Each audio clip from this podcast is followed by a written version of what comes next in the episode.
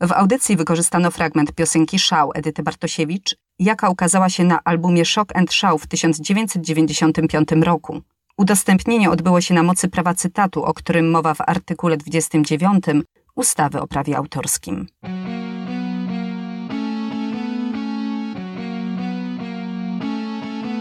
Kochani, witam serdecznie na moim kanale Dawno temu w sztuce i zapraszam Was do mojej szafy. Bo właśnie tutaj, pomiędzy tymi wszystkimi moimi spódnicami, pomiędzy moimi sukienkami, w tej absolutnej ciemności, nagrywam dla Was moje malarskie podcasty.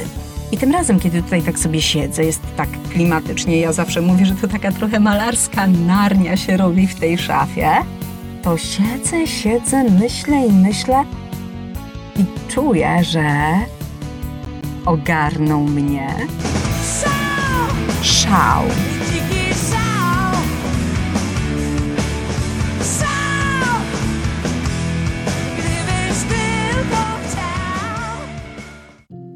Gdybyś chciał, to zapraszam serdecznie na kolejną malarską opowieść. Nazywam się Agnieszka Kijas i dziś oczywiście opowiem o szale, ale nie o tym, o którym śpiewała Edyta Bartosiewicz, ale o tym, który ogarnął kogoś innego. Pewnego młodopolskiego malarza, Władysława Podkowińskiego. Można powiedzieć, że nie dość, że namalował on szał, i mówię tutaj oczywiście o obrazie Szał Uniesień, który za moment sobie szerzej omówimy, to na dodatek z powodu tego obrazu, z powodu tego swojego własnego szału, sam wpadł w szał. I wiem, że teraz namieszałam, ale obiecuję, wszystko na spokojnie wyjaśnię. Jednak nim to zrobię, to muszę z tego miejsca serdecznie pozdrowić jednego z słuchaczy, Franciszka Lewko, ponieważ to właśnie na jego życzenie nagrywam dzisiaj dla Was ten podcast. Dodam też, że na Wasze propozycje tematów do kolejnych podcastów czekam na moim facebookowym fanpage'u dawno temu w sztuce i wystarczy, że napiszecie do mnie, jaki jest Wasz ulubiony obraz, ulubiony artysta i być może w jednym z kolejnych odcinków właśnie ten obraz sobie omówimy. Ale teraz wróćmy już do szału Podkowińskiego, bo ta historia łączy się oczywiście ze skandalem.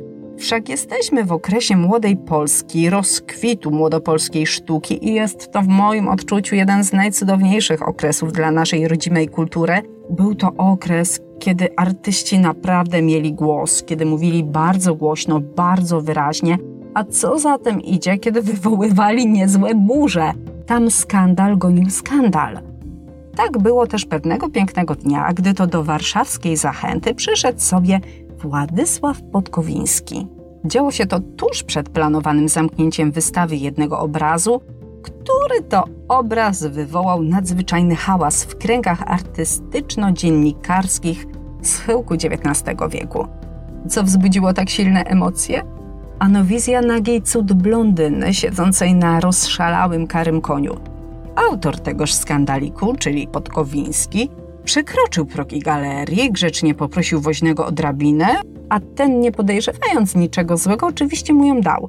Myślał, że Podkowiński, ponieważ to już wystawa się kończyła, chce sobie po prostu zwinąć obraz w rulon i zabrać do domu. No ale nic z tych rzeczy. Podkowiński przystawił drabinę do ściany, tam gdzie wisiał jego obraz, wspiął się po niej, a następnie kilkoma wprawnymi ruchami nożem pochlastał swoje dzieło na kawałki. Ot i mamy skandal w zachęcie. Pochlastane dzieło to oczywiście szał uniesień i trzeba powiedzieć tutaj już na samym starcie, że ten obraz wzbudzał kontrowersje od samego początku, czyli tak na dobrą sprawę od momentu prezentacji. Opinia publiczna podzieliła się. Młodzi postępowi artyści byli nim zauroczeni. Dajmy na to Kazimierz Przerwa-Tetmajer zaraz po otwarciu wystawy w warszawskiej Zachęcie napisał tak. Na rozhukanym olbrzymim koniu, na jakiejś apokaliptycznej bestii rzuconej w chaos, w zamęt wichrzących się tumanów chmur, na wpół leży naga kobieta, oplutuszy koniowi karkę ramionami, tuląc się doń twarzą, piersią, korpusem, cisnąc mu konwulsyjnie boki nogami. Oj tak. I tu dodam, że Ted Mayer to ten gość, to ten poeta, za którym tak bardzo często powtarzam te dwa cudowne, magiczne słowa. Eviva l'arte, czyli niech żyje sztuka. on napisał ten wiersz. Ale obok tych młodopolskich ochów i achów, właśnie w stylu Tetmajera, w prasie pojawiły się też głosy sprzeciwu.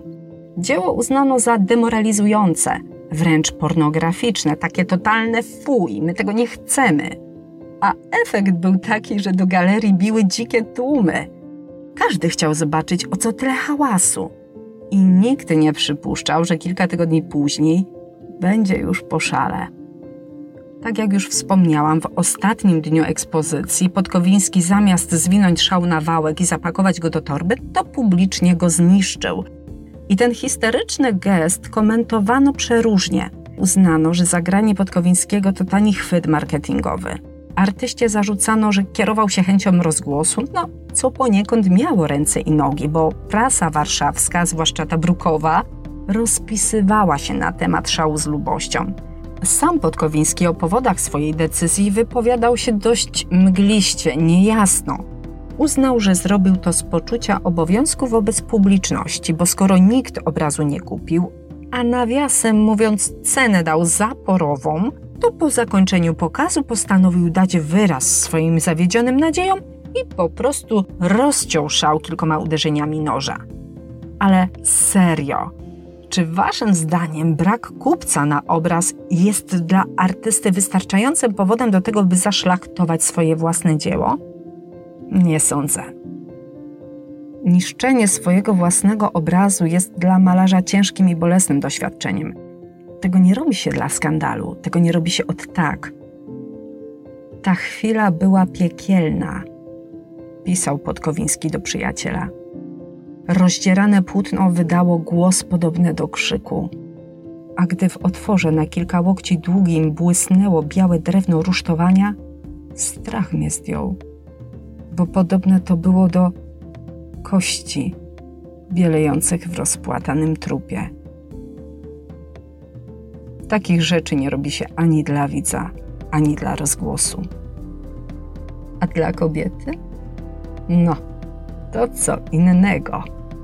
Plotka głosi, że decyzja artysty o zniszczeniu obrazu, o takim jakby samozniszczeniu, bo mówimy tutaj o zniszczeniu własnej sztuki, była spowodowana nieodwzajemnionym uczuciem do sportretowanej na obrazie dziewczyny. Potwierdzają to ślady cięć w miejscu przedstawienia postaci. I w ten sposób tajemnicza piękność stała się celem ataku artysty. Kim ona była?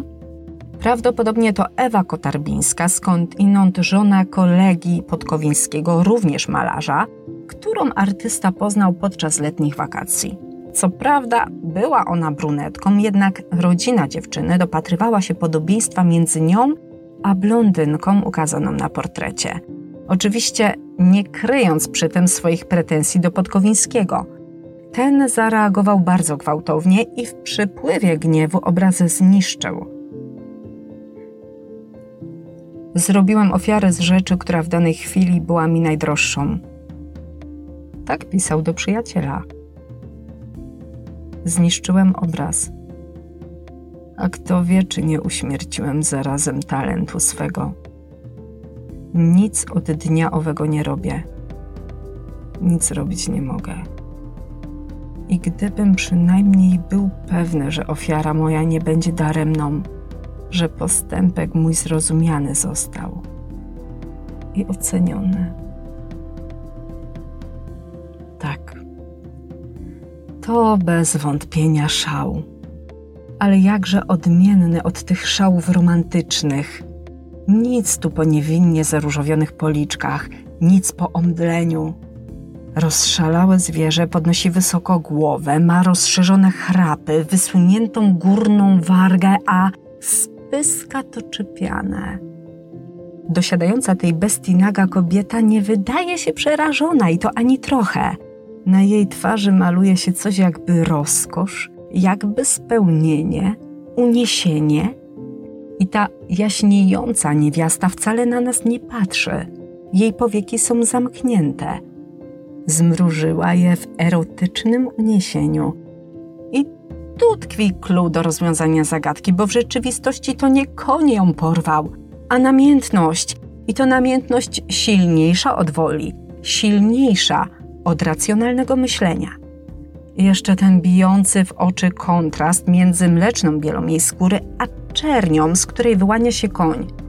To szał upojenia zmysłów, graniczący ze znanym z psychiatry szałem niszczycielskim. Tak, to szał uniesień.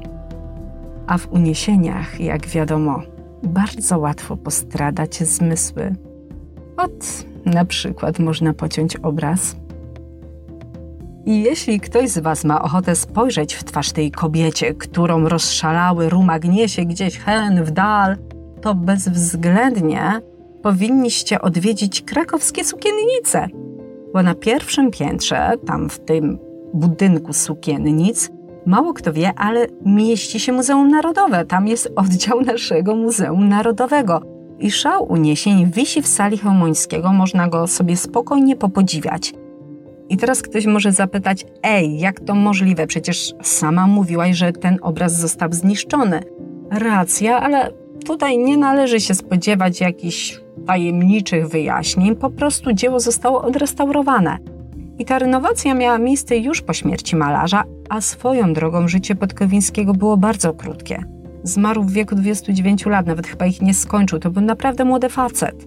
Zatem, jeżeli chcecie spojrzeć w twarz cud blondyny, którą co po niektórzy przewodnicy wycieczek szkolnych określają jako nasza piękna Polska. I gdy już popatrzycie na tego rozszalałego jej rumaka, na którym to ona tam gdzieś hen w dal galopuje, to proszę poświęćcie chwilę i przyjrzyjcie się fakturze obrazu, ponieważ do dziś na odnowionym płótnie widać ślady ponożu. To takie blizny obrazu. Z tym Was zostawię.